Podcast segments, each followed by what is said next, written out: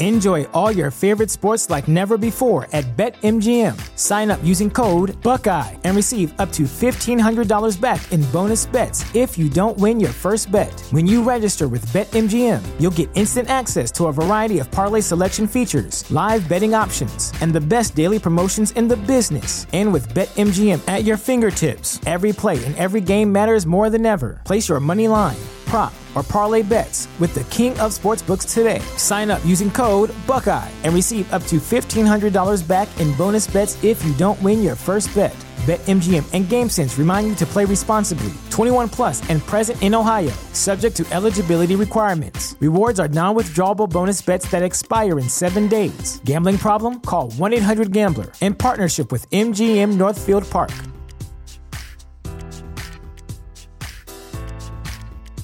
Support for this podcast and the following message come from Corient. Corient provides wealth management services centered around you. They focus on exceeding your expectations and simplifying your life. Corient has been helping high achievers just like you enjoy their lives more fully, preserve their wealth, and provide for the people, causes, and communities they care about. As one of the largest integrated fee only registered investment advisors in the U.S., Corient has deeply experienced teams in 23 strategic locations. Corient has extensive knowledge spanning the full spectrum of planning, investing, lending, and money management disciplines. Leverage Corient's exclusive network of experts to craft custom solutions designed to help you reach your financial goals, no matter how complex they may be. Real wealth requires real solutions. For more information, connect with a wealth advisor today at corient.com. That's C O R I E N T.com. Corient.com. Hey, we've got a sponsor you're going to want to check out. There's a fun and challenging murder mystery game called June's Journey. This search for hidden objects will awaken your inner sleuth and project you into a thrilling adventure set in the heart of the Roaring Twenties. Download June's Journey free today on the Apple App Store or Google Play. Let's take a moment to thank our sponsor, Avast, for supporting the Bureau. Avast's new all in one solution, Avast One, helps you take control of your safety and privacy online through a range of features. Learn more about Avast One at avast.com. Now back to the podcast.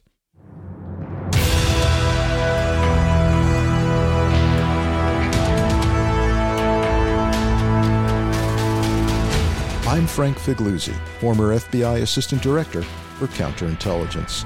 Join me on a journey to explore our nation's security, the forces that threaten it, and the people who preserve it.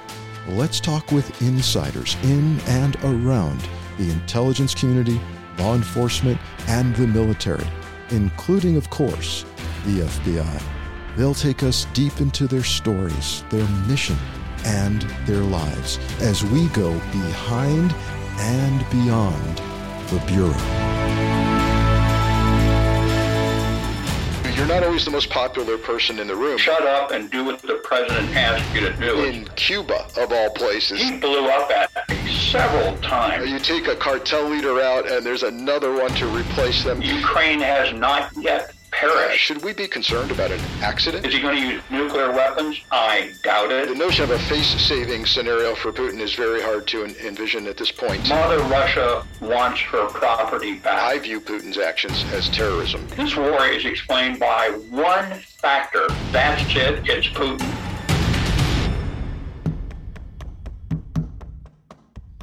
I love it when we've got just the right guest at just the right moment in time. And that's true for this episode of The Bureau. General Barry McCaffrey served in the United States Army for 32 years. When he retired in 1996, he was the most decorated general serving in the United States Army, having been awarded three Purple Heart medals for wounds received in combat, two Distinguished Service Crosses, the nation's second highest award for valor, and two Silver Stars for valor. He served overseas for more than 12 years and four combat tours with the 82nd Airborne Division, the Vietnamese Airborne Division, and the 1st Cavalry Division, as well as the 24th Mechanized Infantry Division. For five years after leaving the military, General McCaffrey served as the director of the White House Office of National Drug Control Policy and upon leaving government service, he served as the Bradley Distinguished Professor of International Security Studies and an adjunct professor at the United States Military Academy at West Point. Now, we all know him for his military analysis on NBC and MSNBC, and particularly regarding the battle for Ukraine. He's our guest today. Barry, thanks for joining us. Very good to be with you, Frank. Yeah, uh, we're thrilled to have you.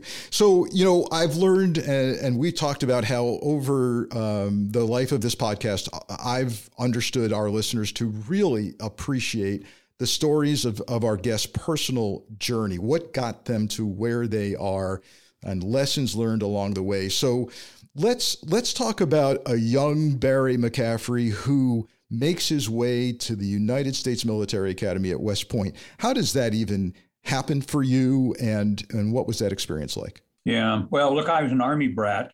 Uh, my dad was uh, West Point class of 39, a poor boy who couldn't get to college any other way, got an appointment to West Point. Spent uh, a better part of nine years in combat in three wars. Wonderful, very devout Irish Catholic, Boston, superb athlete. And so, uh, you know, I, I, was living in Paris at the time, had early admission to Johns Hopkins. And, uh, you know, at the last minute, I said to myself, I want to go to West Point. So I had a, a wonderful year at Phillips Andover, an incredibly positive experience for me. And then was fortunate to get an appointment to West Point and, and uh, at age 17 and was uh, spent four years there and then out into the Army in 1964, I graduated, right? Just before the Vietnam thing went critical on us. Indeed, indeed it did. And just give us a, a, a snapshot of your service in, during the Vietnam era.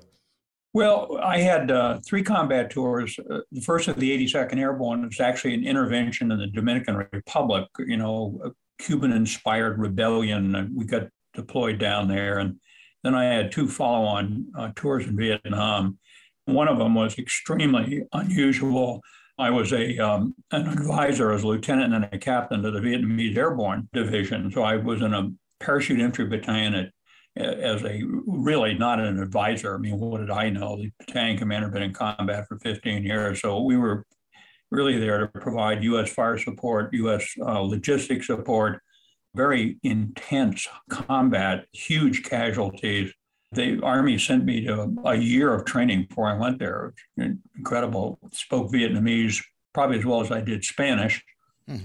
And then the, the, the, final tour was a tour as a rifle company commander in the 1st Cavalry Division in 68, 69, where again I got wounded. Uh, had most of my left arm shot off by a machine gun at close range. Tremendous, you know, high intensity combat bunch of 19 year old draftee boys who, who I loved. The first sergeant and I were the only two people in the company over the age of 25. He was a Korean War veteran, age 35, who'd been badly wounded in that same company in the Korean War, B Company, second of the 7th Cavalry. So just a lot of a lot of time either in combat or in recovery in military hospitals or Navy hospitals or Air Force hospitals. Yeah, I, I'm always amazed by stories of uh, our our troops who are wounded in combat yet uh, return to the fight. Uh, do I have this right that you've earned the Purple Heart three times? Yes, indeed. Yeah. yeah, I got wounded twice in the Vietnamese Airborne Division, and then again as a company commander in the First Cavalry Division. Yeah, I, I the sacrifice is astounding, and I can't thank you enough for your service to the nation, which continues to this day, even even educating us as we speak on cable television as to what's going on around the world. The West Point experience uh, is kind of singularly u- unique, but you you actually experienced it twice, and by that I mean much later in your career, you returned to West Point as a professor. Tell us what that was like. Well, you know, I came out of the Walter Reed after extended stay, and the Army was good enough to put me in graduate school for a couple years in political science at American University, and uh, we had a, a pretty well organized system to get captains teaching at West Point, various departments. So I went up to West Point and taught American government, comparative politics, economics, and national security as a young guy for three years. You know, they always tell people if you want to learn something, try teaching it. and uh, That's true. So to this day, I always tell people that I have an advantage over most Americans about understanding the economy. That having taught the subject, I'm confident I don't understand how the economy works. And then later on, when I left the um, uh, Clinton administration, after 32 years in the military, I got an offer to go back as the Bradley National Security Professor, civilian uh, chair funded by a foundation, and went up there and taught essentially for another 11 semesters, which was really a joy. 20, 25 kids, culled out of three or 400 uh, applicants, and uh, my dad used to be outraged at me. I, I told him I was going to teach a bunch of 20 year olds at the same level as a national defense university to lieutenant colonels. And these young people were so ferociously intelligent and they were they could write, which is almost nobody in America can write a paragraph anymore. Uh, they were just beautiful kids. And so, you know, I'd, I'd warn my guest speakers be prepared. Uh, these young people are, are more intelligent than you and I are, but they have no idea of what questions they shouldn't ask. I mean, if you're an Air Force four star general lecturing the class, they might ask you why we have so many planes. You know, I they're just uninhibited and and so well but it also it also speaks to the right instructors professors who who foster an environment where no question is off the table, right? And I think we're living in an environment, and even as we speak, there's discussion of how you know Putin's advisors and military are fearful of telling him the truth. You know, if your students can't ask questions, then you're failing as a professor. So it, it says something about you as well that they felt free to ask ask those questions. There's another time in your life, Barry, that we've discussed where, you know, you were the one asking the questions unfiltered. And that was when you returned to various combat theaters um, as someone who was asking hard questions in the form of consulting, advising, and guiding decision makers. And that fascinates me as well. Tell us about that experience. Well, yeah, you know, by the way, my final uh, combat tour was actually as a division commander in Desert Storm. So I, uh, having spent five and a half years in Germany as a battalion executive officer and battalion commander in tank mechanized forces. Fortunately, I end up as a division commander of the 24th Infantry Division as it deploys out to Desert Shield, Desert Storm, seven Army divisions, two U.S. Marine divisions, Syrian Egyptians, and uh, then the uh, essentially the 30 day air war and the four day blitzkrieg we pulled on the Iraqi army. So I, I had a you know variety of combat experiences to include the Desert Storm campaign. Well, when I left, I was my last military job. I was a theater commander, joint commander for Latin America. Then into the Clinton administration for five years. Then when I came out teaching at West Point, and I added to that, I would uh, happily accept assignments from joint commanders like the CENTCOM commander or the uh, SACEUR in Europe for NATO countries.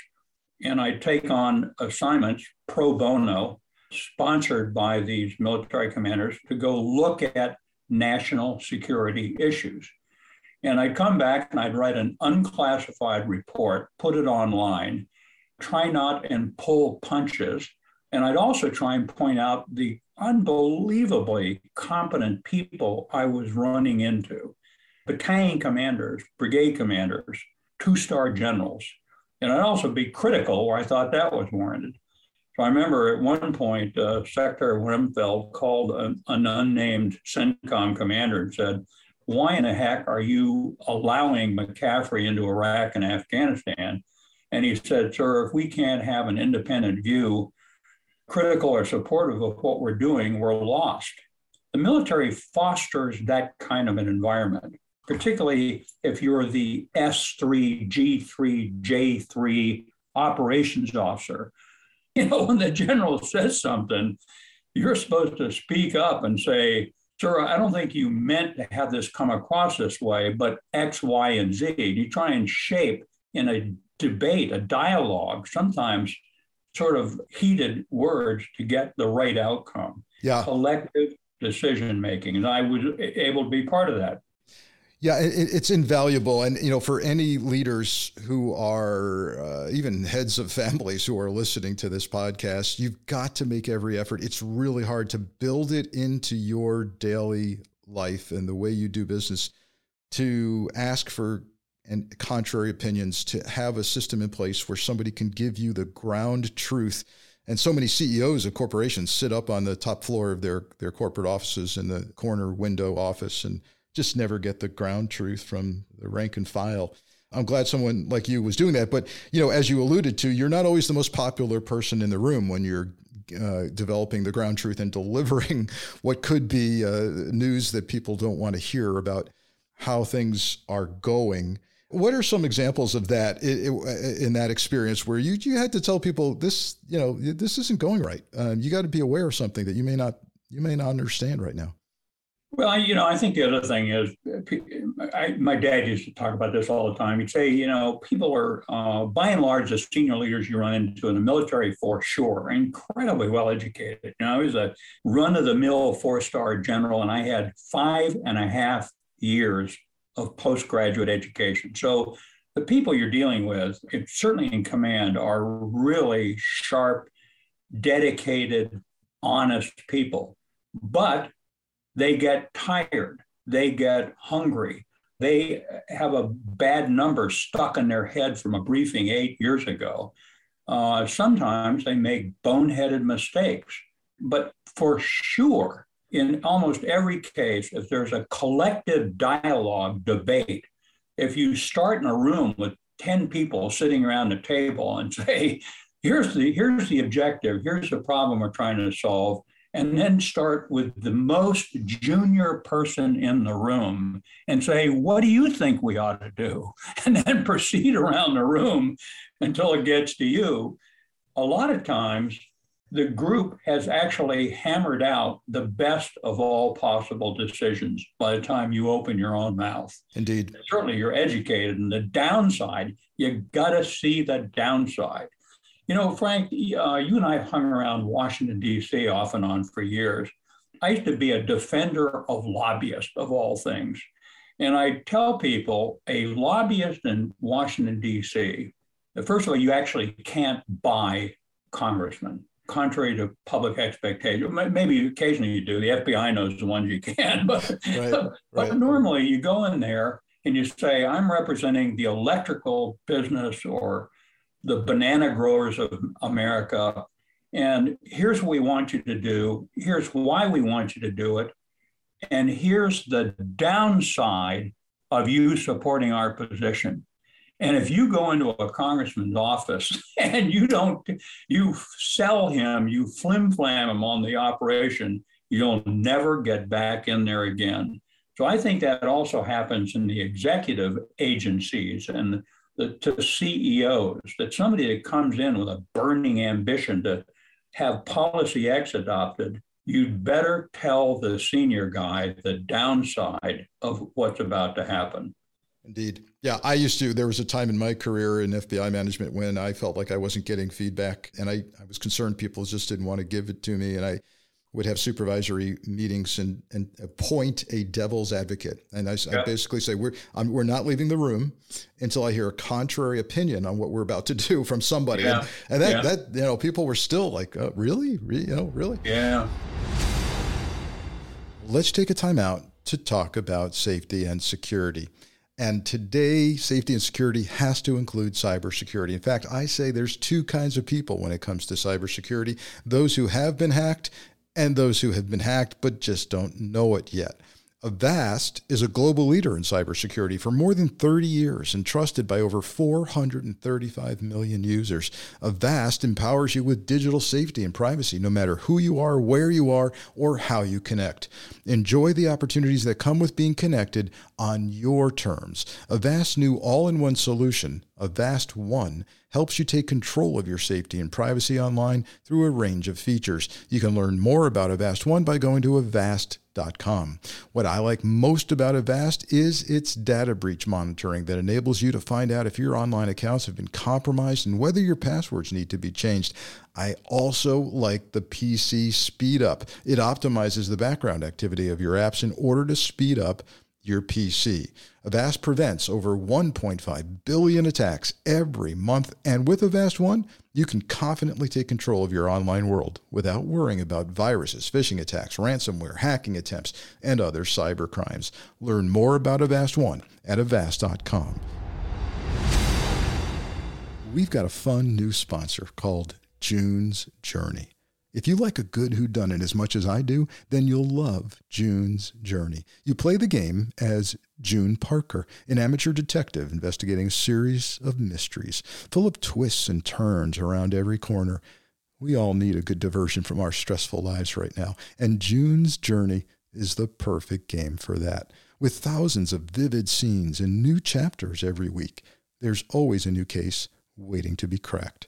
Since you're listening to the Bureau, you know I spent my career solving mysteries. So, of course, I've been playing June's Journey to the point where it's hard to put down. It's casual gameplay that fits in whenever you need to escape. There's a detective, or FBI agent, in all of us, and your inner detective can be found by downloading June's Journey free today on the Apple App Store or Google Play. Now back to the podcast.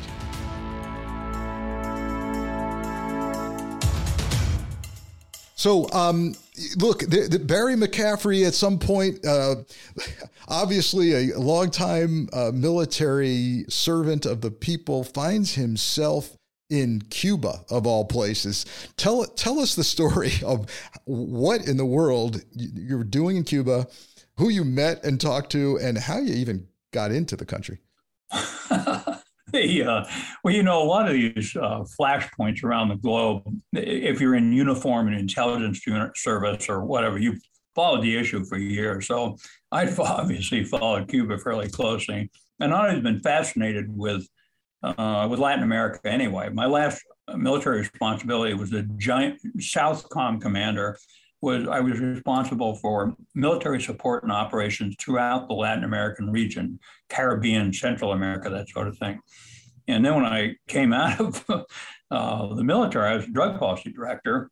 And again, for you know five years, Latin America drug smuggling routes, uh, Colombia, Peru, you know, poor Ecuador, you name it, they were high on my list of places that I was trying to understand and influence. And by the way, I actually love dealing with Latin America, Mexico, the culture, the language, the people, their their political elites are frequently better educated and better looking than our political elites. I kept saying we needed to have better contact with Cuba as a drug policy director. And so they kept reaching out to me. And, you know, I, I talked to General Powell at the time, Secretary of State, and he said, Yeah, go on down there. So I linked up with a group who were had to my mind, sort of an anti-American tone to them, and they were had an expedition going to meet Castro. So in I went, and uh, I ended up having eight or nine hours separate from the group with Castro and his senior people, his brother, the Minister of Defense, his translator, interpreter. It was fascinating. And poor old Castro, I'd been coached by several people in the intelligence community and in Congress. And, you know, they said, look, this guy's not used to dealing with other adults. He goes on eight hour rants and lectures people, and they worship him and they they don't oppose his ideas. So he blew up at me several times during this one on uh, me versus the, the gang session. Almost nobody else had was allowed to say anything, by the way, except for Castro. And he at one point he said, "Why are you interrupting me like this?" And I and why are you making these statements? I said, "Mr. President, surely you want me as a friend of Cuba, and the doors are closed to give you honest feedback on what we're talking about." I mean, there was some just That's called a that's called a rhetorical question when you're posing that to Castro. But you know these pesky Americans with their freedom of speech issues, and yeah, we're right we're right back to giving somebody ground truth when they're not used to to hearing it. Well, this is a first for the podcast. I've never had a guest on that spent you know over seven or eight hours with Fidel Castro. But um, you mentioned you mentioned drug policy, and and I'd be remiss if we didn't get into the fact that you've served in President Clinton's administration. And I believe at the time, at least, this was a cabinet level position. Do I have this right? Yeah, absolutely. Uh, and you were the you were the director of the Office of uh, National Drug Policy. How did that even come to be? How does the phone call come to you? It says, "Hey, uh, General Caffrey, uh, we have something for you." Well, you know, the armed forces, 2.1 million men and women globally deployed, are actually all under the command of two civilians. The only ones who can give orders to the armed forces are the President of the United States and the Secretary of Defense, no one else. And so those two civilians, Dr. Bill Perry, this genius, this humble man, and President Clinton were the so they knew all the nine of us as joint commanders. You have a phone, you can pick up the phone and call the guy. And uh, I had run into President Clinton several times. I had tremendous admiration for him incredibly hard worker, listens to people, reads the briefing book that's eight inches thick before you go in the Oval Office. So he um, he wanted me to be the drug policy director. He was in political trouble. It was a year to the reelection campaign. There were several issues on why he wasn't going to get reelected. One of them was a drug issue, and they asked me to. And I said no. And I said, but I wrote him a several page letter, and here's how to better organize this effort. And here are the names of three people that are superbly qualified to take on responsibility. And Secretary Perry, this lovely man, called me in and said, Barry, said, I wouldn't do this to my best friend, but I've told the president, you ought to be the drug policy director. And the vice president called me in twice. The president saw me. I told him I really didn't want to do it. And my dad said, shut up and do what the president asked you to do. And so that's how I ended up as a drug policy director. Yeah, yeah. it was, it was the most useful five years, five and a half years of my life. Well, that's saying a lot, Barry, for someone who has had the life experience you've had. Why? Why do you say that? To me, having been on the law enforcement side of drugs uh, and drug enforcement, it's often viewed as just this Sisyphean task. You're rolling the stone up the mountain and back down the mountain, and and uh, you take a cartel leader out, and there's another one to replace them. Why do you say it was that rewarding an experience? You know, that's actually a great way to set up that issue because because it is. It's not a victory to be won, a war to be waged. Uh, you know, there's 325 million of us. Most of us don't abuse alcohol or use drugs. Uh, the country's actually in great shape. But you know, even today, as we're recording this uh, useful discussion, last year 101,000 people overdosed dead from uh, illegal drug use, and almost 99% died from alcohol abuse. So it's this central issue in American society that explains a lot, almost everything you don't like about life can be explained by drug and alcohol abuse. Uh, and add in cigarettes, which kill 420,000 people a year, and you've got the you've got the single greatest health threat to America, but it dominates criminal discussion. You know, so I, I what I did know a considerable amount about was how to get bills through Congress, how to deal with the media, how the Washington environment worked. And then I got out there and was able to support the people in prevention and education programs, meaning homeroom teachers, coaches, pediatricians, ministers, and then to get involved in the treatment community with these beautiful people who are involved. Unfortunately, you know, let's say there's 20 million of us have a drug and alcohol problem, maybe three and a half million of us are, have access to science-based drug treatment. So there was an area that I made a major effort in, along with research, National Institute of Drug Abuse. And then finally, there was a coordination ability to try and go out to the global community and say, stop saying Colombia or Mexico that our drug addicts are what's causing your problem. Let's view this as a common challenge that's devastating to our youth, to our working community, to our law enforcement community. And so that's what we did. And we actually made a huge impact, had great cooperation out of Congress, both political parties, and certainly great support out of President Clinton and his cabinet. Yeah, talk talk about the, the metrics for success there. Uh, uh, while you were uh, leading this, what what tangible metrics uh, stand out to you that uh, made a difference? Well, we measured everything, and you can measure the input function. We got tremendously increased resources from Congress, bipartisan support, to fund research. Uh, we put together a multimedia approach to try and communicate, particularly with adolescents. Look, nobody nobody's 30 years old, has your first baby, graduates from law school, and says, I think I'll start using cocaine. That just isn't the way it works. So you get on eighth graders are drug free. By the end of high school, half of them have tried an illegal drug, and a quarter of them are past month drug users. So the centerpiece of any drug control strategy has to be how can we reduce or delay the exposure of adolescents to illegal drug use. And by that, I mean principally smoking cigarettes, binge drinking beer, and using pot.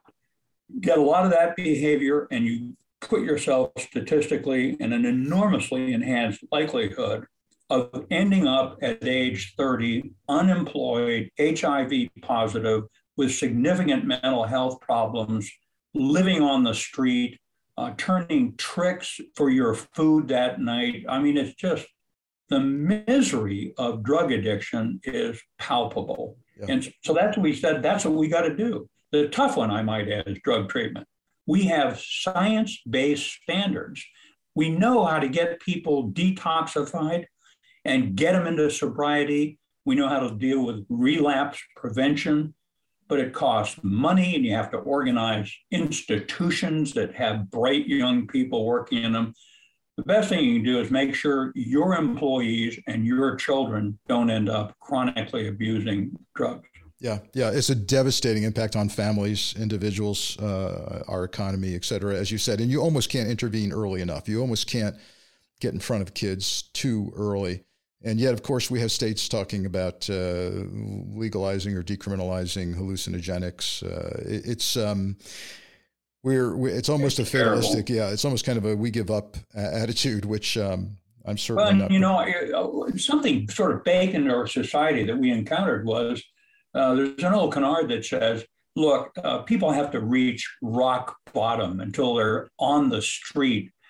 disgraced by their own behavior. The stigma is incredible, uh, and then we can intervene. But that's not the case. So you know, if it's if it's your uh, high school age daughter, if it's your mother abusing opioids, the time to intervene in a collective approach to dealing with the problem is now, not after they're uh, on their 10th felony arrest. Agreed. Agreed. Let's move on to uh, a, kind of a, a, challenge of another kind that's being waged across the globe, and that's the battle for Ukraine. You're on covering this. I am to some extent, certainly not to the extent you are. I, I want to ask you about the media's coverage of the Ukraine Russia conflict and uh, what they're getting right, uh, what they may not be getting right, and then and then let's let's segue that right into what's going on in Putin's head and where, where you see this playing out? Well, it's an enormous tragedy of just galactic importance. You know, here's this giant country, giant population, 44 million people, uh, sovereign nation, a, a, sort of a fragile democracy, no question, corruption, political infighting, the obvious division between the Russian speakers and the Ukrainian speakers. And so but it was making its way in the world and it was headed toward the European Union. It was headed toward NATO. It, was, it understood, it baked into its DNA was oppression by the Russians, the czars. Stalin starved to death millions of them. You know, their national anthem, it starts with Ukraine has not yet perished. What an insight into a vulnerable, suffering society. And then we get this this war is explained by one factor. That's it. It's Putin, and it ain't NATO, and it ain't biological warfare labs. There's a lot of utter nonsense that wasn't even explained by the internal divisions uh, inside Ukraine. It's Mr. Putin said this is part of Russia. It must be integrated back into Mother Russia. I'm going to seize the country by force. And this is the fourth time he has conducted criminal operations against another state involving mass murder of civilians to force capitulation. And he's gotten away with it. And I think most of us who were following the issue closely, I'm in and out of Kiev arms control negotiation over the years. And by the way, thank God we got the nuclear weapons out of all the satellite states of the Soviet Union, put them back in Mother Russia, we might have a nuclear war going on now. Mm-hmm. So poor Ukraine said, no, we're not going to do this. Their courage, their commitment, their leadership. There's some of their military leadership, some civilian who stuck on a camouflage uniform, organized his friends and territorial unit, went out to defend their own town. It's utterly magnificent. I hope with European support in particular, US support, and global diplomatic and economic sanctions, I hope these people can keep their freedom. The decision's in the balance. It's not decided either way. You've got some serious NATO experience in your past with an increasingly cornered Putin, someone who feels like he's not getting the truth from his closest advisors, can't rely on anyone, increasingly desperate, perhaps. What what would get NATO involved or the U.S. involved? We've heard, of course, talk of the possible use of biochem weapons, which certainly I would not put past him. What would that response look like? What do you think would would get the U.S. or NATO involved in a far bigger way than currently? A couple observations. The first, the most historically accurate observation of the US and how we go to war are decisions that were completely unpredictable, both to our adversary and internally in our own political system. I mean, every time, go look at it. How do we end up in a civil war?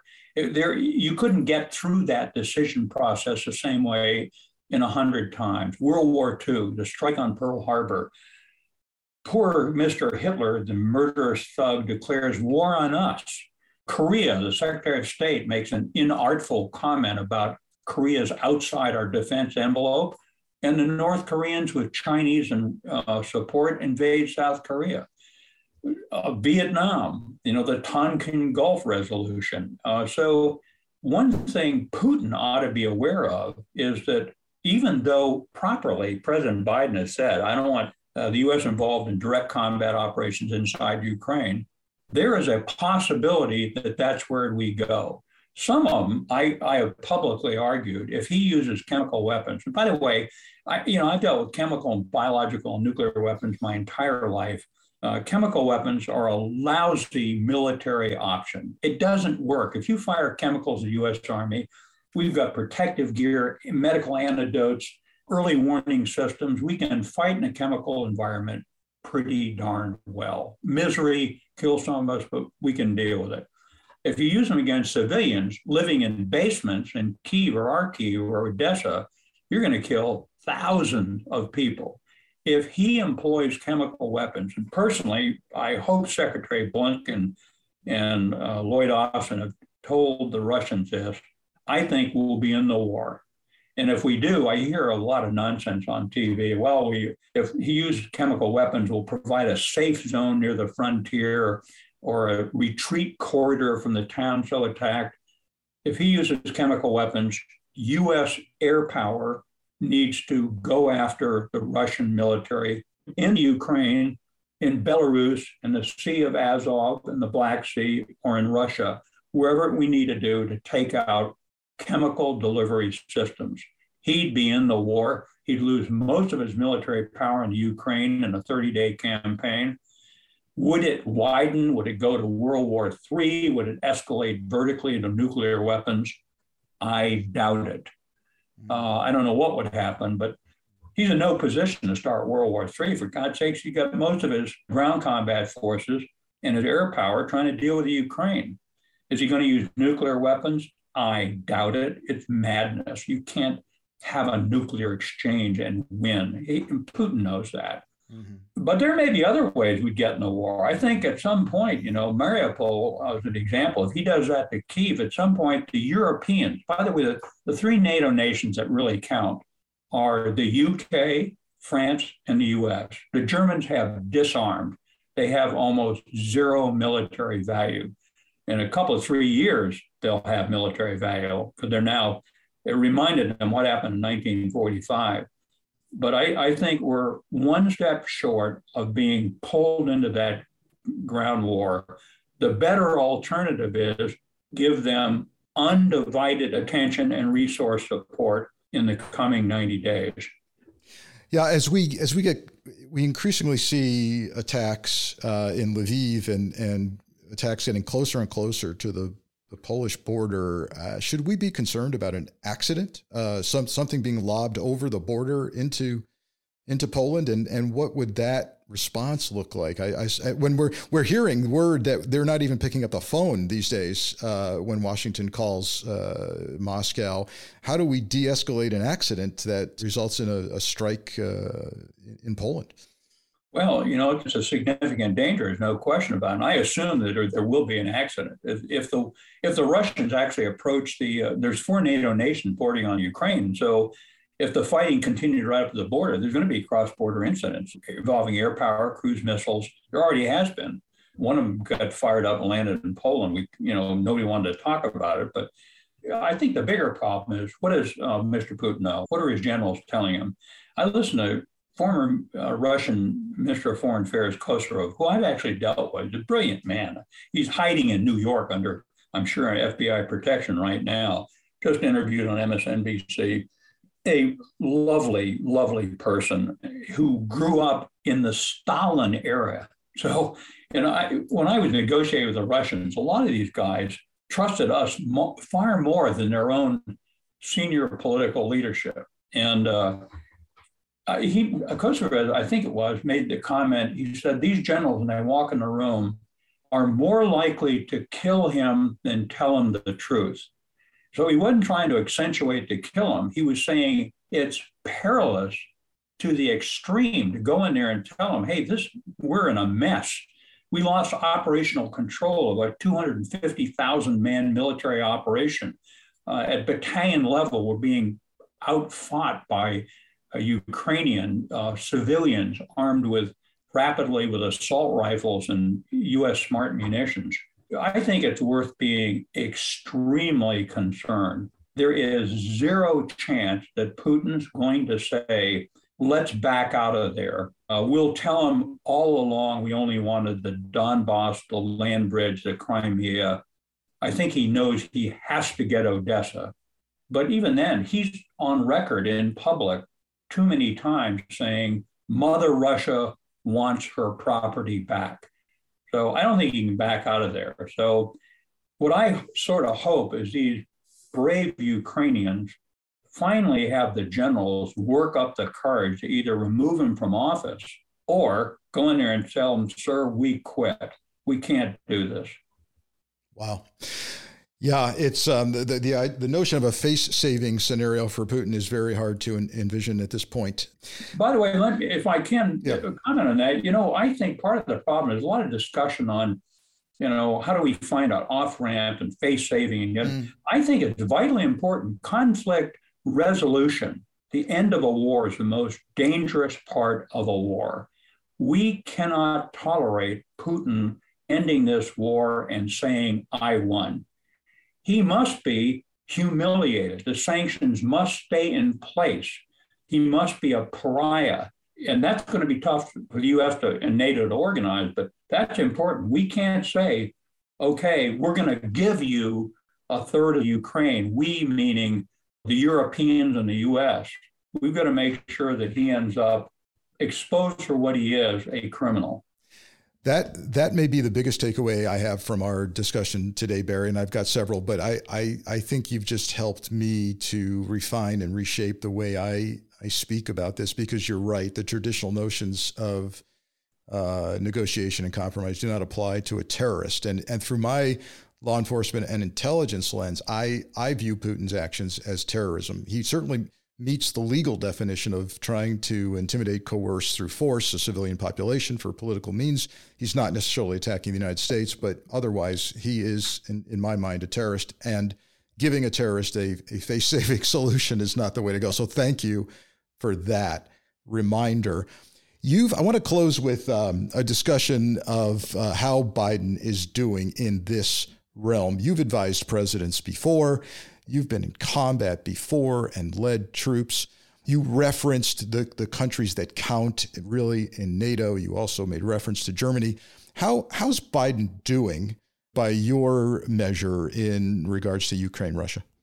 Well, as well as he could possibly do. You know, uh, notwithstanding verbal gaffes in this kind of uh, discussion, he's an experienced, decent man. He's got a kind heart. He's got integrity. Fortunately, I think overwhelmingly, his cabinet officers tend to be technocrats with high IQs and lots of experience.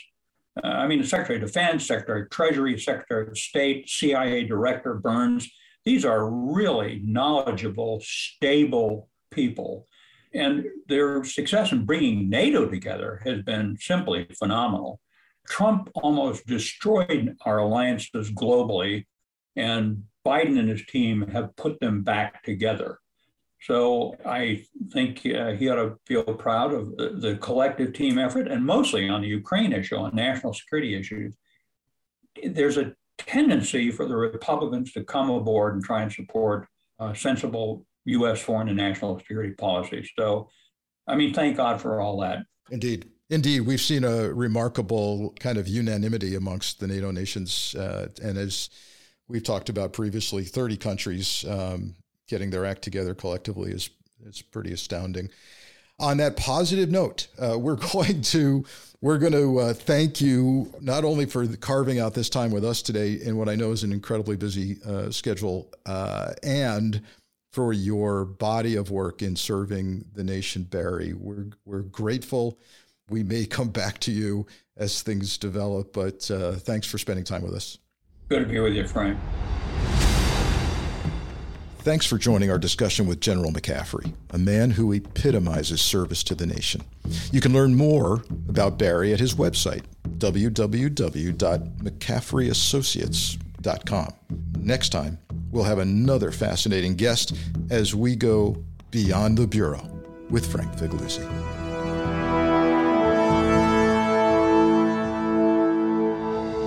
The Bureau is written by Frank Figliuzzi and executive produced by Allison Gill with sound design and editing by Molly Hockey, with podcast art design by Johanna Coxeter. Music for The Bureau is written and composed by Peter Rydberg. The Bureau is a proud member of MSW Media Network, a collection of independent creator-owned podcasts focused on news, politics, and justice. For more information, visit mswmedia.com.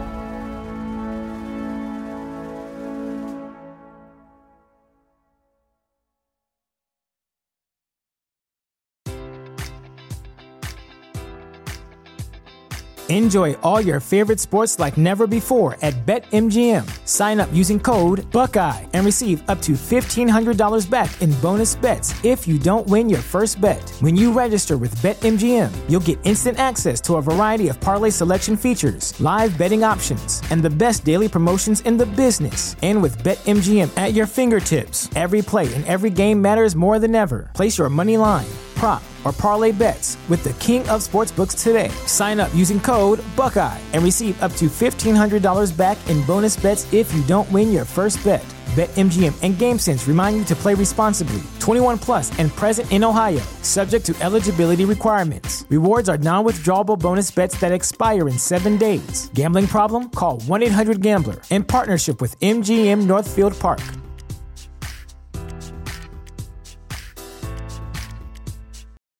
For the ones who work hard to ensure their crew can always go the extra mile, and the ones who get in early so everyone can go home on time, there's Grainger, offering professional grade supplies backed by product experts so you can quickly and easily find what you need. Plus, you can count on access to a committed team ready to go the extra mile for you. Call, clickgrainger.com, or just stop by. Grainger for the ones who get it done.